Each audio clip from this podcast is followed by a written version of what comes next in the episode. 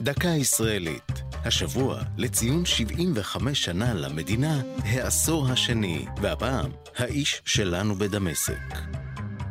במשך עשורים רבים הילך אימים על סוכנויות הביון הערביות השם כאמל אמין ת'בת. כאמל הוא לא אחר מאשר אלי כהן, אשר כונה האיש שלנו בדמשק. כהן נולד וחי במצרים. בגיל 33 עלה ארצה וכעבור שלוש שנים, ב-1960, הצטרף ליחידה 188 של אגף המודיעין בצה"ל והוכשר כמרגל.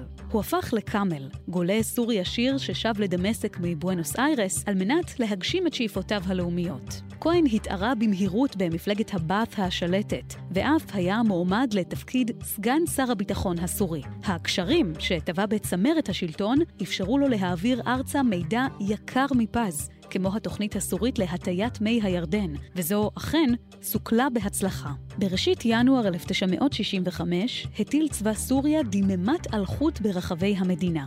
אולם כהן, שלא ידע על ההדממה, נתפס בעודו משדר נתונים לישראל. הוא נשפט והוצא להורג בתלייה במרכז דמשק. במכתב שכתב לנדיה אשתו, טרם מותו, כתב יום יבוא, וילדיי יהיו גאים בי. זו הייתה דקה ישראלית על העשור השני למדינה והאיש שלנו בדמשק.